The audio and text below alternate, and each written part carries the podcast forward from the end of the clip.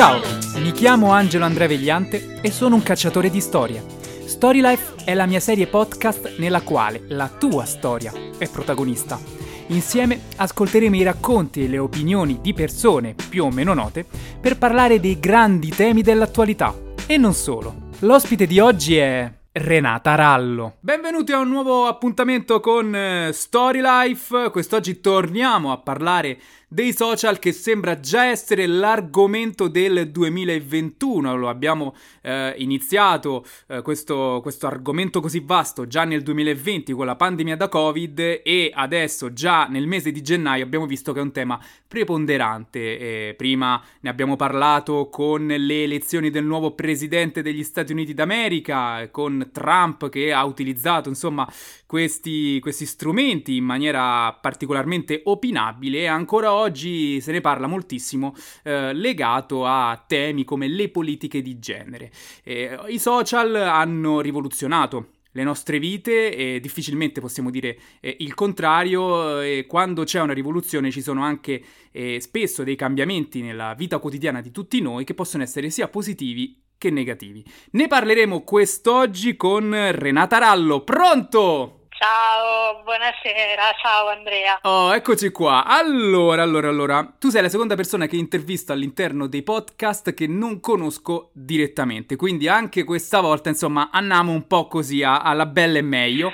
Eh, proprio, insomma, questa è la nostra vera e propria prima chiacchierata, quindi a me piacciono poi queste cose perché almeno così è tutto bello naturale e quindi, eh, insomma, come avrai già capito, eh, c'è sempre la domanda di rito. Qual è la tua storia? Allora, qual è la mia storia? È una domanda che richiederebbe, diciamo, uno, uno studio, secondo me. Un podcast a parte. Riuscire, esatto, riuscire a raccontarsi o comunque a, a, utilizzare le parole giuste. Uno quando si racconta o racconta la propria storia vorrebbe sempre dire le, le cose più belle le, e ritrovare le, le, espressioni più salienti per per esprimersi e per raccontare la totalità di ciò che si è. Uh, io userò delle parole che nella mia vita sono delle parole chiave Mm-hmm. E intorno a questo penso di, insomma, mi racconto. Uh, la prima parola che voglio usare è, è filosofia, che è diciamo, una parola assolutamente uh, centrale nella mia esistenza. Io mi sono laureata in filosofia, ma ancora prima di laurearmi in filosofia, uh, la filosofia è stato diciamo, un filone che mi ha accompagnato per molta parte della mia vita. Uh, già da piccola, vabbè, ma queste insomma sono cose anche abbastanza comuni, eh, mi, mi, arrovellavo sul capire chi fossimo, dove andassimo e perché eravamo qui. Per cui poi a un certo punto la, la scelta di filosofia, seppur eh, sofferta, perché non... Non, era, non sembrava essere la scelta che mi avrebbe portato chissà a quale vita agiata o comunque a quale mm. lavoro mm. nel, 2000, nel, 2020 è stata la mia scelta diciamo accademica. Uh, un'altra parola che mi ha particolarmente mm, coinvolto, ha coinvolto particolarmente la mia vita è performance. Io sono purtroppo, secondo me, un vittima di me stessa sul, sul, voler essere sempre estremamente performante in tutto e, e, questo ha in qualche modo anche agito sul mio rapporto con i social, che poi insomma è l'argomento di questa, di questa chiacchierata. Uh, per cui anche in maniera un poco, un poco, malata, se devo fare una cosa la devo fare, la devo fare bene, che sia dal, dal cucinare o sia dal, dal, appunto, al pubblicare un post su, su Facebook. Un famoso o... film dire, direbbe Epignola. Esatto, esatto, esatto, è pignola assolutamente, assolutamente, quello è, è essenziale, no? altrimenti non si può essere schiavi delle performance. Um, che cos'altro? Sicuramente sono, beh, il, mio, il, mio, lavoro, io mi occupo di, di risorse umane e questo mi, mi permette eh, quotidianamente di avere a che fare con un mondo estremamente, risorse, un mondo estremamente dire, eh, legato anche quello alle performance, ma eh, una parte anche più ecco, umana della performance. Eh, il mio lavoro mi ha aiutato moltissimo a ridimensionare eh, negli ultimi anni la, la, mia visione non solo della, della professionalità, ma soprattutto dell'esistenza eh, in un mondo al di là del mondo accademico, che era il mondo che ho conosciuto fino, fino a che ho, ho, studiato. Ho 29 anni, per cui insomma sono... Siamo anche coetanei, ecco. eh, esatto, ma mi trovo, mi trovo in quella terribile fase in cui quest'anno compio 30 anni, ma a causa della pandemia io non mi sono accorta di aver compiuto i 29. Eh, infatti, eh, siamo un po' cristallizzati ai, ai 28 esatto, adesso. Per cui per me non, non, non, non, è mai successo. Non so se senza la pandemia, senza il lockdown, avrei accettato con più tranquillità di compiere 30 anni. Insomma, mi vedo un po' come Joy in Friends che ma fa noi, ma noi possiamo andare dalla società e dire a noi ci avete torto un anno, quindi perché esatto, dobbiamo compiere 30 anni quest'anno? No, abbonatecelo, facciamo finta che non sia mai successo, cioè, lo- c'è stato il lockdown, facciamo anche il lockdown degli anni, cioè non è mai successo, se hai compiuto gli anni il lockdown non li hai, non li hai veramente compiuti. Quindi sì, insomma, questo. E io ho, diciamo, vissuto ultimi, nell'ultimo periodo un un cambiamento molto forte che eh, ha, è stato diciamo, catalizzato dal lockdown e dalla pandemia eh, ed è stato per me estremamente, estremamente importante e mi ha portato poi con col tempo eh, anche a gestire in maniera diversa il mio rapporto con, con gli altri e con, e con, i social. Io non sono una persona estrema, sono una persona estroversa sicuramente, ma non sono una persona eh, a cui fa estremamente piacere, come dire, la, la, l'idea di uscire, di, di, di andare fare, come faccio cose, vedo gente, sono assolutamente l'antitesi, lo sono sempre stata. Eh, però mi è sembrato che prima del lockdown, diciamo, io avessi un po' perso nell'ultimo periodo un po' il contatto con uh, veramente con le persone, con la realtà della relazionalità, ecco. Eh, cioè, ecco, ma appunto, era... appunto arriviamo proprio a, a, quello che è, come hai detto tu, il centro del podcast e mm. che il lockdown, come dicevi, ha enfatizzato tanti aspetti. Eh, mi è stato raccontato che tu hai proprio cambiato modalità di consumo dei social, cioè eh, hai proprio preso un'altra strada, ma in che senso?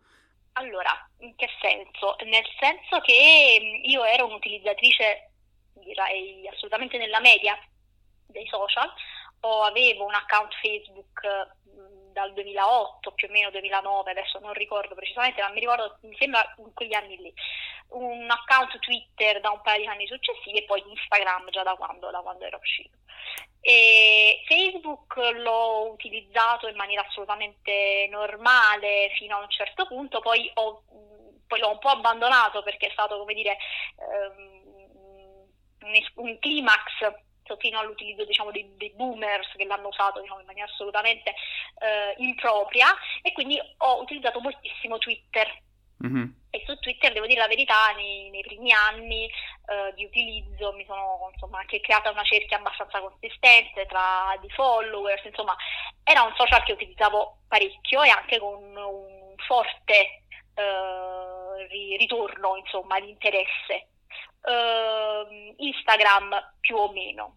Come è cambiato? Uh, ti dico adesso, diciamo, poi il, magari il passaggio è un pochino se ne può parlare in maniera un pochino più approfondita. Adesso io non ho più Twitter né Facebook, cioè non è che non ho o non, non lo utilizzo, proprio... Ti sei proprio cancellata? Eh, cancellata assolutamente. Ho, ho, chiesto a Facebook e a Twitter chiaramente il, l'archivio delle mie informazioni e ho cancellato gli account.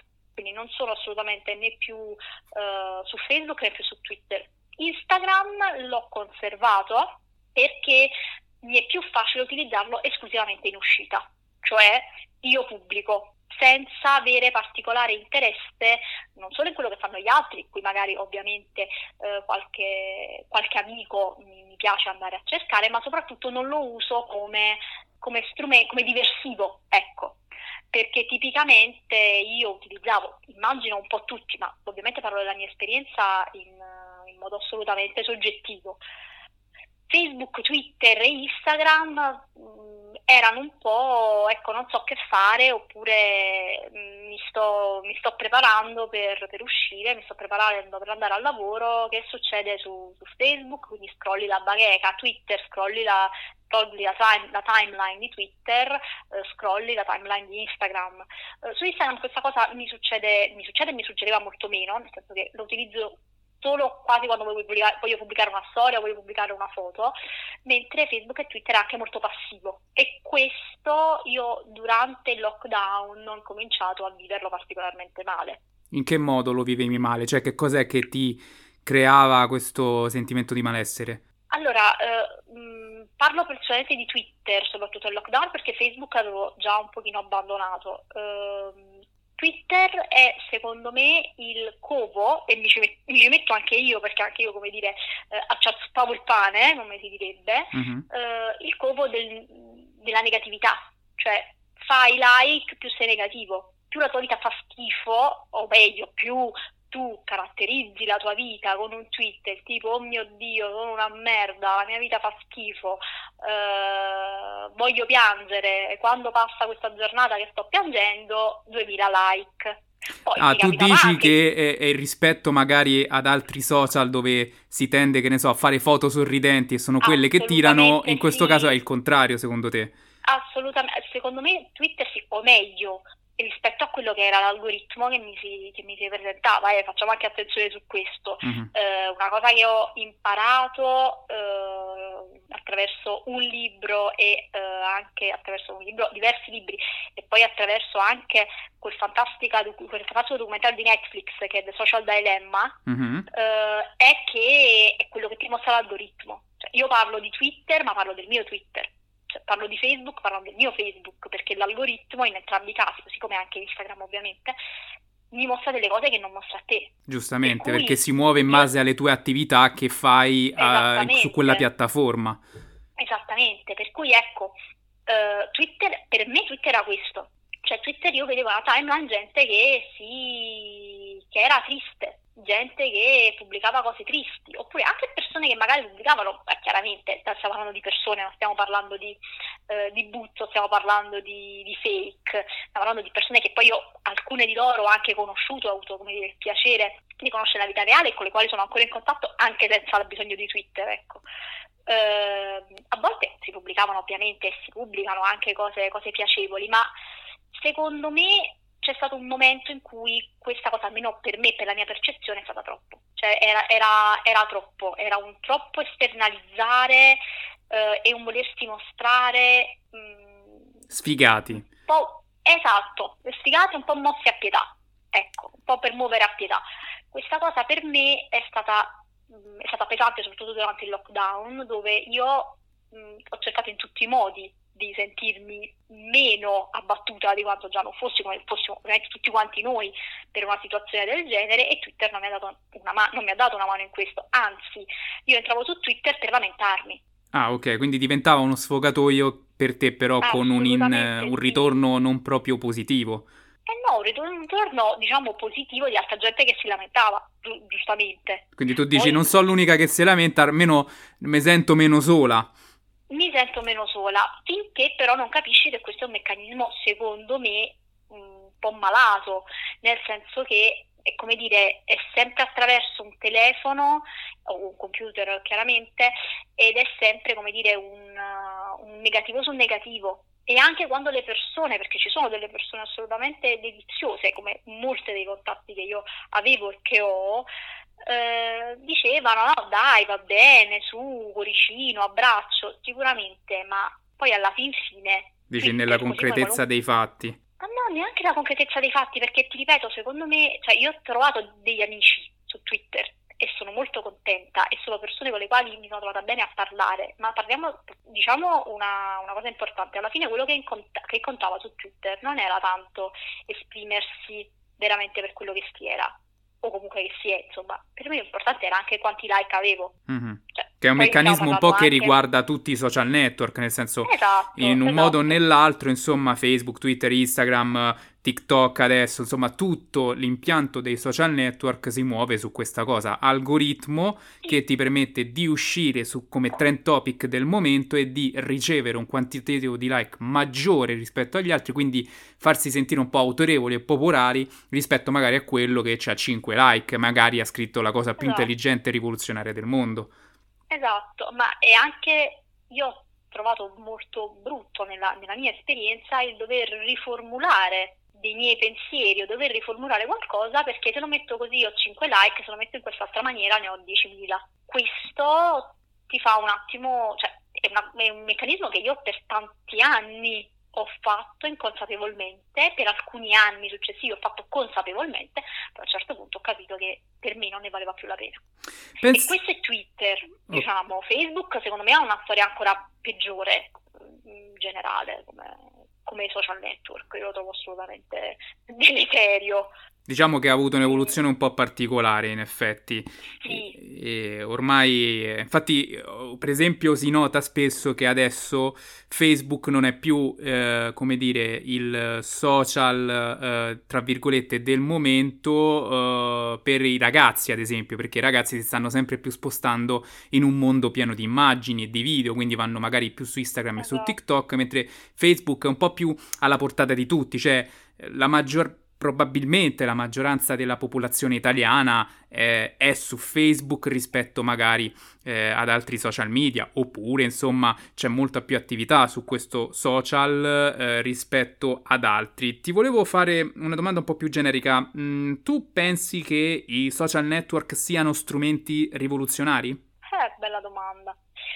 Sono, sono stati sicuramente uno strumento rivoluzionario quando è uscito Facebook io è vero che ero una ragazzina, ma chi cacchio ne aveva mai sentito parlare, chi cacchio si aspettava mai una cosa del genere, un modo per essere in contatto con chiunque, quindi sicuramente sono stati rivoluzionari. Ora come ora, secondo me può essere rivoluzionario il modo di utilizzarlo, nel bene e nel male, nel senso che quello che è successo e quello che succede con l'algoritmo, parlo di Facebook perché è quello che conosco un poco meglio, su, su cui ho letto di più, ecco, per cui mi sento diciamo un pochino più, più sciolta nel mhm. poterne, nel poterne parlare.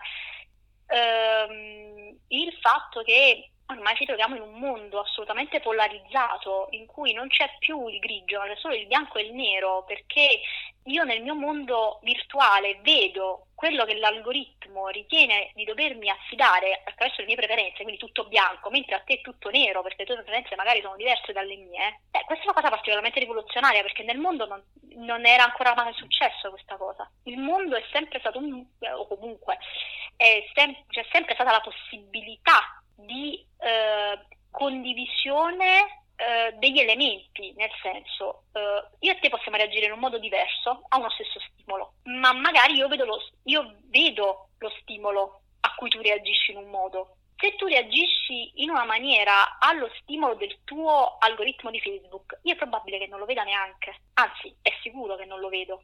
Per cui c'è proprio una mancanza di, eh, di terreno comune secondo me questa cosa è rivoluzionaria perché non è mai successo. Cioè, pensiamola come se fosse Wikipedia. Pensiamo se io andassi su se Wikipedia cambiasse le informazioni che eh, si leggono sulla pagina sulla base degli interessi della persona che sta andando a visitare la pagina. Questa cosa cambia la realtà, perché io leggerò un'informazione su una pagina per cui la mia realtà verrà plasmata in una certa maniera, tu leggerai un'altra informazione per cui la tua realtà verrà plasmata in un'altra maniera e viviamo però nello stesso mondo.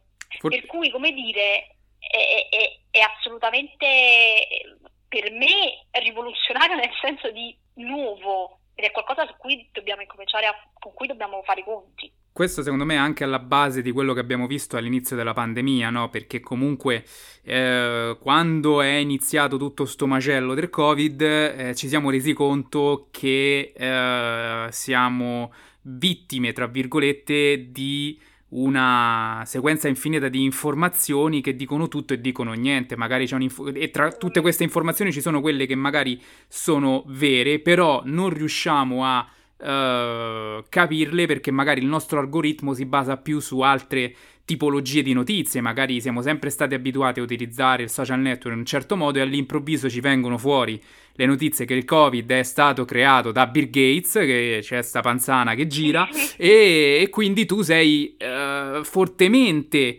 uh, portato a credere a questa cosa perché figurati se i social network ti mentono, perché sei abituato a dare fiducia a quello che appunto vedi sui social, quindi di riflesso un po' ti abitui eh, a, a, questa, a, questa, idea. Ed è forse uno dei motivi appunto secondo me eh, per cui eh, poi c'è stata una pro- proliferazione così importante di persone che scambiano il, il, diritto di parola con dare aria alla bocca, perché ovviamente per quanto mi riguarda eh, pubblicare una cosa sui social non significa avere ragione, perché poi passa sempre questo messaggio, se si dà la possibilità di mh, mm, parlare su una piattaforma comunque divenuta importantissima eh, a chiunque si rischia poi sempre di mischiare troppo eh, democrazia con senso di responsabilità. E ovviamente poi si sfocia nell'autoritarismo perché ovviamente è un argomento uh, che si lega moltissimo a quanto successo all'uscente eh, presidente degli Stati Uniti d'America, Donald Trump, che appunto è stato, diciamo, il protagonista di una serie di ban da parte dei, di tutti i social network esistenti e quindi si è appunto aperto un, un, un mondo di argomenti legati a democrazia, diritto di parola e secondo me, insomma, si tende un po' a scordare che questi social sono piattaforme private che mettono a disposizione di tutti gli utenti del mondo un servizio che per noi è gratuito perché tecnicamente, almeno in apparenza, noi non paghiamo nulla se non magari con eh, qualche altro dettaglio su appunto magari riversare le nostre foto online, alcune delle nostre informazioni online. E gratuitamente noi accediamo in un mondo che comunque nel tempo è diventato mh, importante per eh, le società e per il mondo della comunicazione e quindi diventano importanti da parlare perché proprio loro sono eh, divenuti, come dire, in, quasi imprescindibili per le società del futuro. Cioè, ci sono tutte queste argomentazioni, no? Vedi che eh, siamo sempre andati più su un climax in crescendo, eh, partendo dalla tua storia per arrivare appunto a l'ex presidente degli Stati Uniti d'America. Questo ci fa anche capire che riuscire a contenere tutto questo discorso in una chiacchierata eh, resta molto difficile. Quindi quello che eh, ti vorrei chiedere è come mai secondo te oggi eh, assistiamo a un, una centralità argomentativa dei social, cioè perché ogni giorno adesso non si parla più di ciò che, cosa, di ciò che veicolano i social, ma dei social in sé. Beh, secondo me perché si stanno incominciando a vedere chiaramente le falle del sistema e secondo me è tutto iniziato con uh, l'elezione di, di Trump. Tu dici da quattro anni fa? Secondo me sì, nel senso che il, se non ricordo male, adesso chiaramente mi, spero mi scuserai, mi scuserai. No, ma figurati. Ci ascolta, ci ascolterà e dirà cioè, e, e, che ne sa molto più di me. Se non ricordo male, ci, fu, ci furono una serie di eh, indagini successive eh, alle elezioni di Trump su in che modo Facebook avesse venduto eh, coscientemente o meno eh, degli spazi pubblicitari, spazi di, di inserzione nelle, nelle, bacheche di alcuni utenti per scoraggiare l'elezione di Hillary Clinton. Chiaramente non c'era scritto non votare Clinton, ma erano una serie di, eh, di, di di fake news oppure di eh, informazioni assolutamente non, non veritiere eh, che servivano per instaurare il dubbio cioè, noi oggi quello che conosciamo si chiama Cambridge Analytica, no? È insomma il esatto. famosissimo processo che, come dicevi tu, giustamente ha iniziato a portare alla luce le falle del sistema. E, e questo, è, perdonami, secondo me questo è, è stato l'inizio. Poi piano piano adesso, per rispondere alla domanda che mi hai fatto, secondo me adesso si sta parlando dei social network e non più tanto del messaggio perché i social network, i social network iniziano a diventare un problema o comunque la falla all'interno uh, dei, dei, social, dell'utilizzo dei social può creare dei seri problemi. Eh, ritorniamo sulla questione, tu giustamente dicevi i social network sono gratuiti a fronte in realtà di una vendita di dati o comunque di una vendita da parte degli utenti, cioè noi siamo, in realtà noi non siamo gli utenti, noi siamo il prodotto noi veniamo venduti da Facebook agli inserzionisti, perché se noi non paghiamo, chi è che paga Facebook? Facebook lo pagano gli inserzionisti. Se gli inserzionisti pagano Facebook per mettere, ma parlo di pubblicità per dire una cosa qualunque, possiamo, perché non mi, non, a me non importa se sul mio Facebook mi mettono la la pubblicità di una borsa a forma di orca, perché io sono una patita, una fanatica delle orche, ma sono veramente una fanatica. Mm. Eh, perché quello, come dire, potrebbe essere innocuo, se io ho un buon rapporto con lo shopping e non ho, non ho diciamo, uno spirito di shopping compulsivo, eh? Eh, ma il punto è che cosa mi fa vedere. Cioè, io mettiamo conto io fossi un terrapiattista. Mm-hmm. Probabilmente eh, non solo la mia bacheca in base alle persone che seguo, ovviamente sarebbe una serie di contenuti, ma anche le, le, gli spazi lasciati per gli inserzionisti andrebbero tutti su quel tipo di approccio, cioè magari una serie di altri complotti, perché il senso è di eh, quello che si vengono chiamate i filter bubbles, no?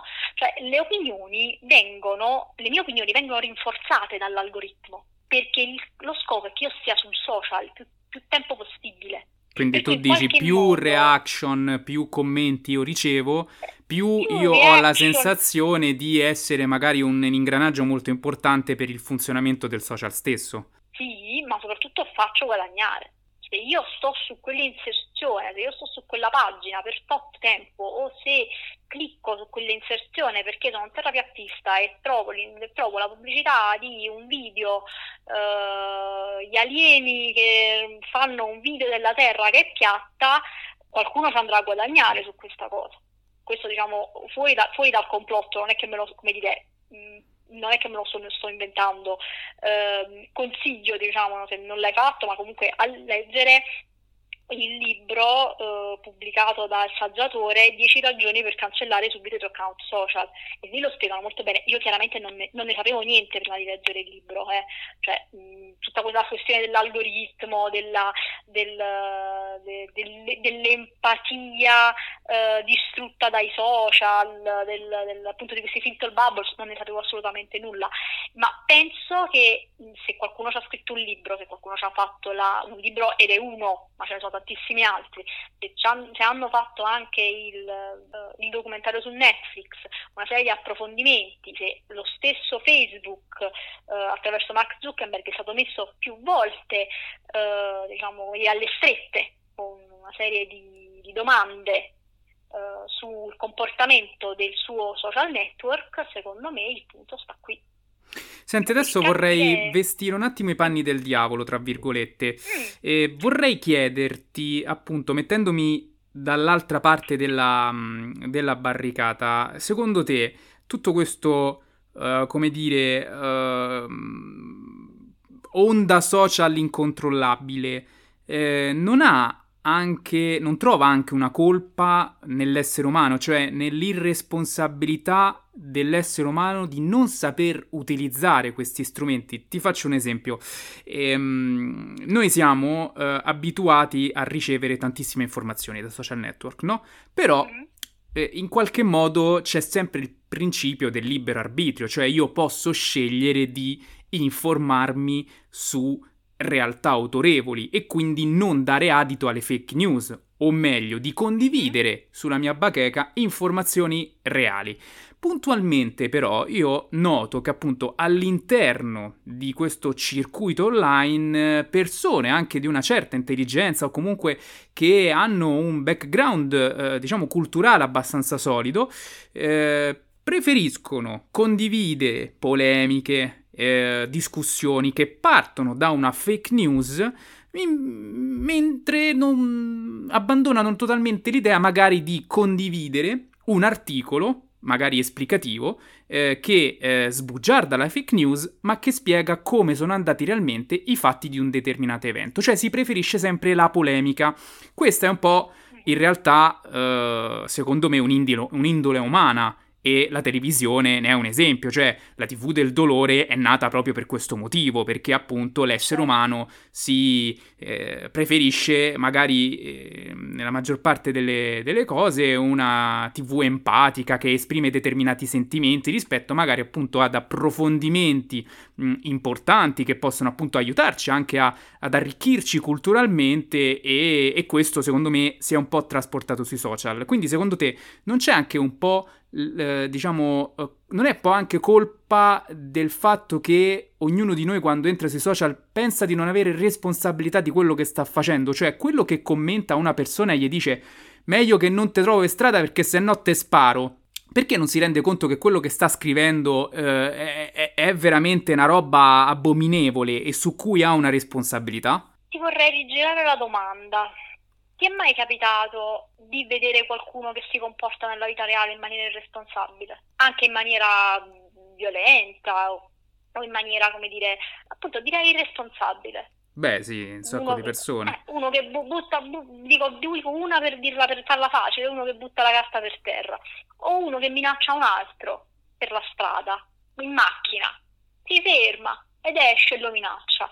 È più o meno, potremmo dire, nella vita reale quello che può accadere sui social, a volte succede. Mm-hmm. Assolutamente sì, nel senso che eh, la tua domanda può anche essere, diciamo, un po' colpa del, dell'utilizzo sbagliato, certo, però i social sono stati fatti per gli esseri umani, non per qualcun altro, per cui, come dire, eh, è chiaro che uno strumento eh, può essere utilizzato bene e male. Io posso usare il coltello bene, posso usare il coltello male, eh, una, cosa, una, cosa, qualunque, anche diciamo meno, meno aggressiva. Io faccio usare, sempre l'esempio del cuscino, cioè il cuscino è stato esatto, inventato per esatto, dormire, però è un'ottima arma, diciamo, per soffocare le persone. Assolutamente, uso il, il, coltello, insomma, mi è, mi è, venuto in mente per, per recenti, per recenti avvenimenti personali, mi sono tagliata cucinando, ma insomma, perché mi è venuto in mente in questo momento. Il cuscino è perfetto, cioè il cuscino è uno strumento, il cuscino però è stato progettato per il suo scopo migliore, altrimenti ci avrebbero fatto delle maniglie laterali in modo tale che tu possa afferrarlo meglio per soffocare qualcuno che ti è antipatico. Mm-hmm. Secondo me il social network, ma non ne so niente, questa è assolutamente la mia personalissima opinione, forse non è stata costruita in maniera così tanto, eh, come dire, eh, perfetta per l'utilizzo migliore. Sta comunque, è comunque diciamo da eh, considerare il fatto che prima della social network non c'era nulla che potesse vagamente assomigliargli, per cui, eh, come dire, si sta anche un po' tarando quindi mi sembra anche giusto che all'inizio diciamo, la situazione sia stata quella che è stata fino ad oggi e che io, sper- io spero da oggi in poi ci sia dire, un adattamento, un riadattamento dello strumento in modo diciamo, più adeguato. Quindi credo sicuramente che lo strumento non sia, stato, non sia attualmente creato per le migliori intenzioni. Detto questo, è chiaro che l'uomo l'individuo ha la propria responsabilità. Mm, diciamo anche che ha la propria responsabilità così come ce l'ha nella vita reale. Il punto è far capire a tutti, e non a tutti è chiaro, non a tutti è chiaro sempre, che vita reale e vita virtuale non sono separati. Cioè io non posso pensare a quello che succede nella vita virtuale, se dico ad una ragazza, dico a un ragazzo, uh, guarda se ti incontro ti sparo, è la stessa cosa che se la incontrasti per strada glielo dicessi. Probabilmente io per strada non lo direi mai a nessuno, il social network, dato dato diciamo, una serie di, di dinamiche, lo dico perché tanto non mi succede niente. Quando in realtà poi ci sono, sono state però ci sono state eh, in realtà in passato delle conseguenze anche proprio in tribunale perché delle persone ad esempio eh, che hanno augurato la morte di alcuni politici italiani sono finite in tribunale e hanno anche perso quindi eh, in realtà anche su questa cosa è ancora un po' in chiaroscuro no? perché Ma nel momento in cui tu eh, minacci di morte qualcuno se quella persona ti denuncia eh, ha anche un po' ragione a un certo punto perché ovviamente Ma a tutte le ragioni tutte le ragioni, io credo che però questa cosa ci sia arrivata tardi. Quanti anni abbiamo dovuto aspettare perché un politico dicesse, eh, portasse in tribunale qualcuno che diceva, comunque stiamo parlando di politici, probabilmente se andassi io alla, alla polizia postale a denunciare il, la gente che mi, che mi, scrive sotto alle foto, probabilmente mi riderebbero in faccia, ma perché insomma stiamo anche parlando di, di situazioni diverse.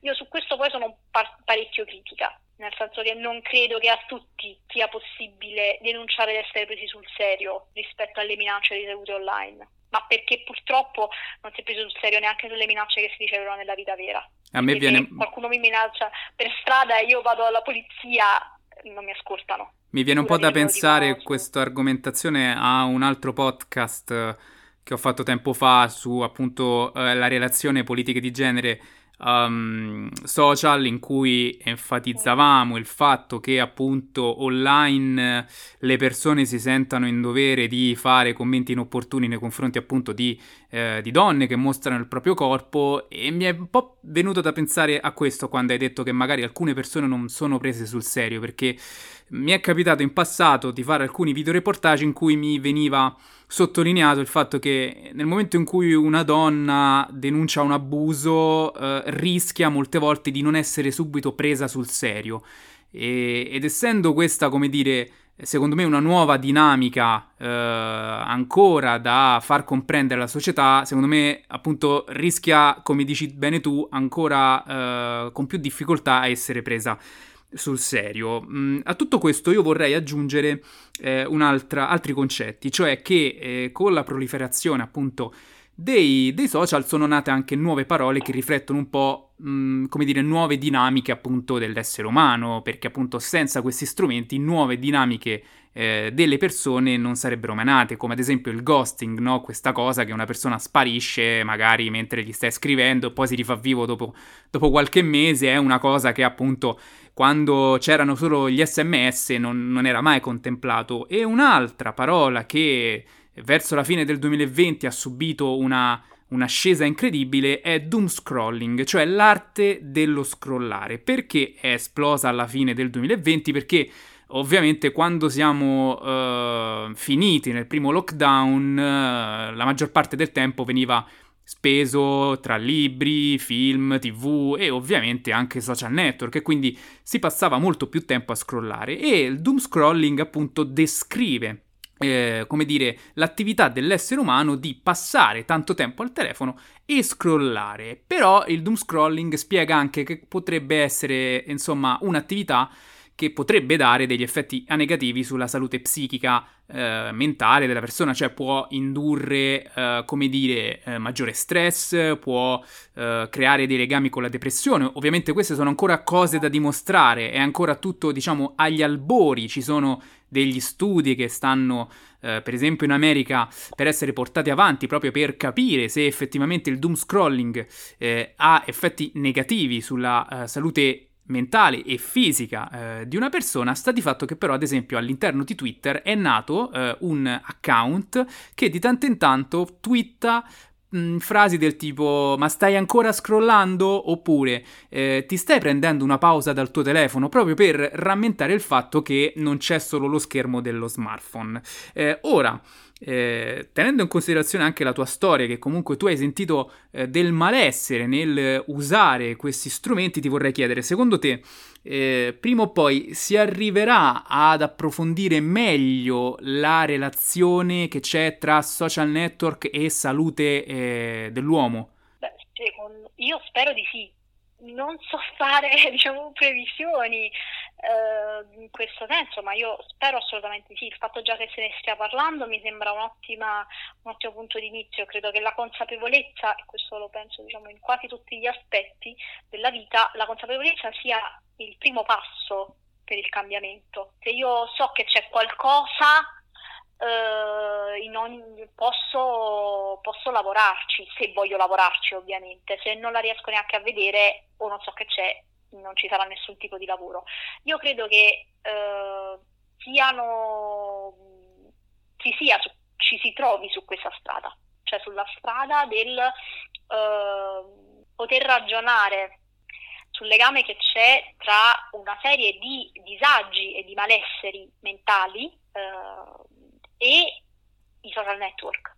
Il fatto che Facebook renda più depresse e frustrate le persone, io non so se qualcuno l'abbia già dimostrato scientificamente, ma come dire, in maniera assolutamente non scientifica e, e come dire, di, solo sulla base del buonsenso mi sembra quasi ovvio, perché su Facebook tutti noi pubblichiamo solo la parte migliore di noi pubblichiamo solo le foto più belle, solo le foto meglio modificate tendenzialmente, uomini e donne, questo è mm-hmm. differente. Eh, solo diciamo, la foto della nostra ultima vacanza, solo la foto eh, diciamo, con, eh, quando vado a mangiare fuori al ristorante più lussuoso, certo non il panino che mi faccio alle due di notte perché, perché sto lavorando e ho il tuppo in testa e il trucco sbavato. Per cui, come dire, quando io scrollo, appunto, questa, questo scrollare quasi inconsapevole, no? Giusto perché devo passare il tempo e quindi passo il, al telefono il, il, mio tempo, io vedo solo questa vetrina delle persone e vedo ok, il mio collega dell'università adesso ieri, l'altro ieri è tornato da un weekend a, non lo so, al, a Monza. Uh, quell'altro si è andato a fare la settimana bianca sui Pirenei. Quella... Io che cosa ho fatto? Io sono rimasta a casa nel weekend a fare i servizi e a cucinare la verza. Allora a quel punto c'è un paragone totale, frequente, costante con le altre persone senza poter però andare a vedere veramente che è successo.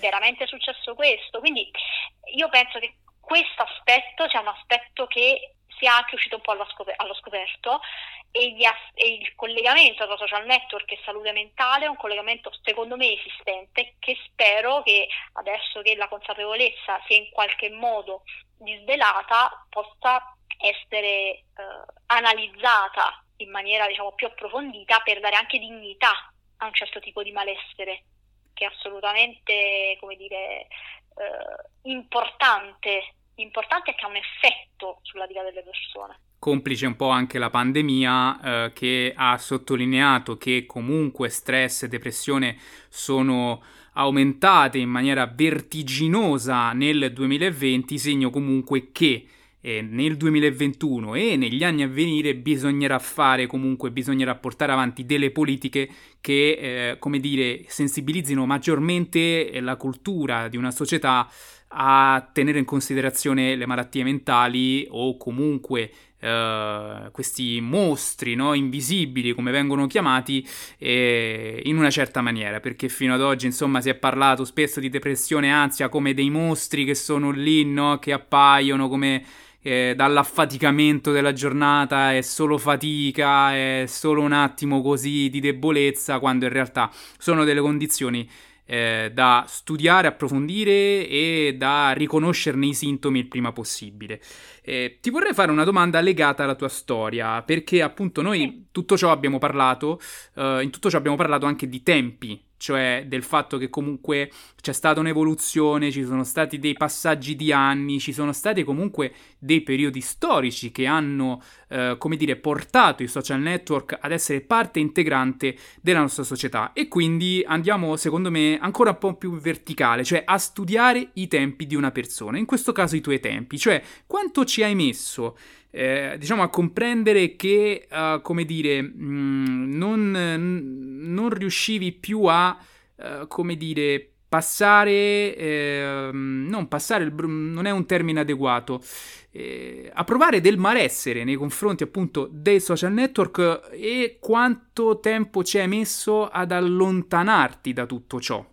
Come, come diciamo, da, da, persona che fa, che fa, le domande, diciamo come selezionatrice e che lavora nelle, nelle, risorse umane, dico questa è una splendida domanda, anche molto complessa, ehm, che richiede un, un minuto diciamo, di, di, raccoglimento, quindi scusami se non ti rispondo diciamo, immediatamente perché non ci ho mai riflettuto su questo. No, ma mi rendo conto, ma ah, io penso spesso a tutto ciò semplicemente perché mh, il social network si basa, come abbiamo detto, uh, sul tempo che una persona trascorre online. Certo. Più una persona posta, twitta, uh, mette il video, eh. commenta, più sì. il social comunque lo tiene in considerazione. Assolutamente, ti tiene anche incollato. Io questo allora è stato secondo me un po' diverso perché ecco la mia, la mia storia con i social network non è stata sempre uguale e di solito non è stata uguale con i tre social network che ho utilizzato di più cioè Facebook, Twitter e Instagram allora il malessere che mi ha portato Facebook è stato parecchio evidente eh, mi è stato parecchio evidente negli ultimi direi tre anni. Tre anni è stato parecchio evidente perché eh, tre anni fa io, forse un poco di più, comunque insomma mi sono laureata e ho messo un annetto prima di trovare lavoro e in quell'annetto sono stata particolarmente male, cioè sono stata, da questo a prescindere diciamo, dai social, ho vissuto un periodo di forte eh, malessere, eh, diciamo proprio la, la, vedrei nera, un periodo forse più nero, più buio della mia vita emotiva e psichica. Uh, e già lì, insomma, vedere su Facebook invece persone che andavano avanti la loro esistenza con apparente tranquillità e linearità, cioè mi faceva soffrire, peggiorava il mio stato d'animo perché il, il confronto era, era, costante ed era una, dire, una consapevolezza falsata ovviamente, del fatto che io in realtà nella vita avessi sbagliato tutto. Quindi su Facebook diciamo ci ho messo, potremmo dire, tre anni eh, in cui ho, ho, capito che quel social mi faceva male e piano piano ho, l'ho utilizzato sempre meno, non l'ho smesso di utilizzarlo, ma l'ho utilizzato sempre meno. Twitter invece è stato, come dire, solo durante il lockdown il lockdown, eh, sono, il lockdown è stato un momento per me di profonda riflessione su che cosa veramente per me fosse importante. È stato un periodo in cui ho deciso anche di affacciarmi al minimalismo, Uh, non con grandi successi, potrei dire, considerata la mia collezione immane di libri, ho fatto un trasloco, quindi so che ogni libro diciamo, è stato pesato sulle mie spalle da portare, però insomma diciamo, mi, sono, mi, sono, affacciata a questo mondo, Mary Kondo mi, mi è stata anche diciamo, di, di, di, supporto in alcuni aspetti, quindi è stato un momento in cui mi sono domandata che cosa veramente fosse importante della mia vita, soprattutto che modo volessi passare il mio tempo. E Twitter non era un... Uh, un modo produttivo, ecco, torna alla performance, no? direi produttivo di passare il mio tempo, ma soprattutto era un, forse un elemento che mi faceva troppo pensare alla performance piuttosto che alla sostanza, cioè più alla quantità che invece alla qualità del mio tempo.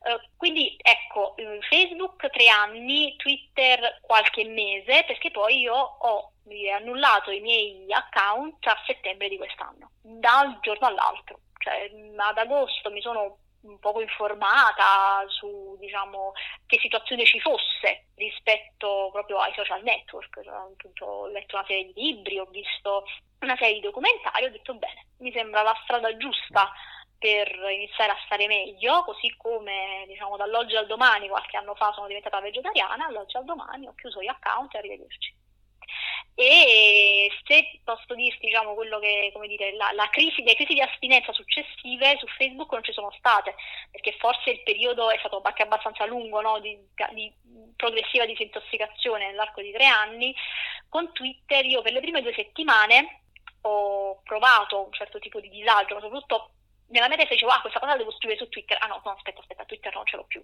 non posso scriverci nulla. Mm. E, però poi è andata, è andata, meglio. Ma soprattutto è stato anche molto importante, questo a volte tendo a dimenticarmi, il fatto che un mio amico, che non frequentavo da, non vedevo da un po', quando ci siamo incontrati subito dopo il lockdown mi ha detto, ah sai, la mia vita è svoltata da quanto ho smesso di avere i social network. E là mi sembrava una follia, perché io dicevo, vabbè, ma tanto io non li uso, li uso poco, eh, Facebook ormai non lo uso, lui ha detto, prova, leggiti questo libro, che poi è quello che, che ti ho consigliato, eh, del saggiatore, 10 ragioni per cancellare i tuoi account social, e, come dire, forse se fossi stata, fosse stata solo la mia emotività, non l'avrei, eh, non li avrei cancellati. Ti ho detto, vabbè, ah, sono solo io, cioè, vabbè, ma ti pare che non riesco a reagire positivamente, ma ti pare che Facebook mi fa questo effetto, ma figurati, magari lo vedo meno. Oppure, ah, ma vuoi veramente Twitter, eh, che cosa vuoi che sia un paio di minuti su Twitter al giorno? Quando invece mi sono informata e ci sono delle, come dire, degli argomenti scientifici validi al, su, diciamo, sull'utilizzo malsano social network, ho detto, vabbè, perché no? ed è stato molto molto meglio, diciamo molto molto meglio anche per l'utilizzo poi più consapevole, perché molti mi dicono vabbè ma tu Instagram lo continui ad usare, sì Instagram lo continuo ad usare ma non, come dire, non, non lo uso per passare il mio tempo, cioè non scrollo la bacheca di, di Instagram, se ho qualcosa da dire, qualcosa da condividere, pubblico e tendenzialmente poi chiudo subito l'app. E non mi interessa quanti like ho se alla mia ultima foto ho 5 like, di cui uno di mia sorella, una di mia cugina, una del mio fidanzato e due delle mie migliori amiche, mi va bene così. Non soffro di questo, per cui l'utilizzo consapevole mi aiuta anche a essere particolarmente distaccata. I tempi direi che sono questi comunque. Renata, allora io ti ringrazio per il tempo che mi hai dedicato, è stata sicuramente una chiacchierata costruttiva e sono sicuro che comunque può essere, come dire, un inizio di discorso per tanti fronti argomentativi legati appunto ai social media e a questo mondo che sicuramente farà parlare di sé ancora per tanti anni. Eh, ti ringrazio ancora e niente, ti auguro una buona serata. Grazie io a te, grazie anche a te, ciao.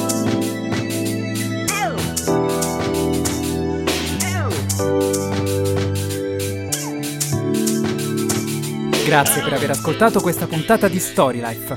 Seguimi sui social cercando colui che veglia, oppure iscriviti al mio canale Telegram Colui che aggiorna e visita il mio sito www.angeloandrevegliante.com. Ci sentiamo alla prossima storia.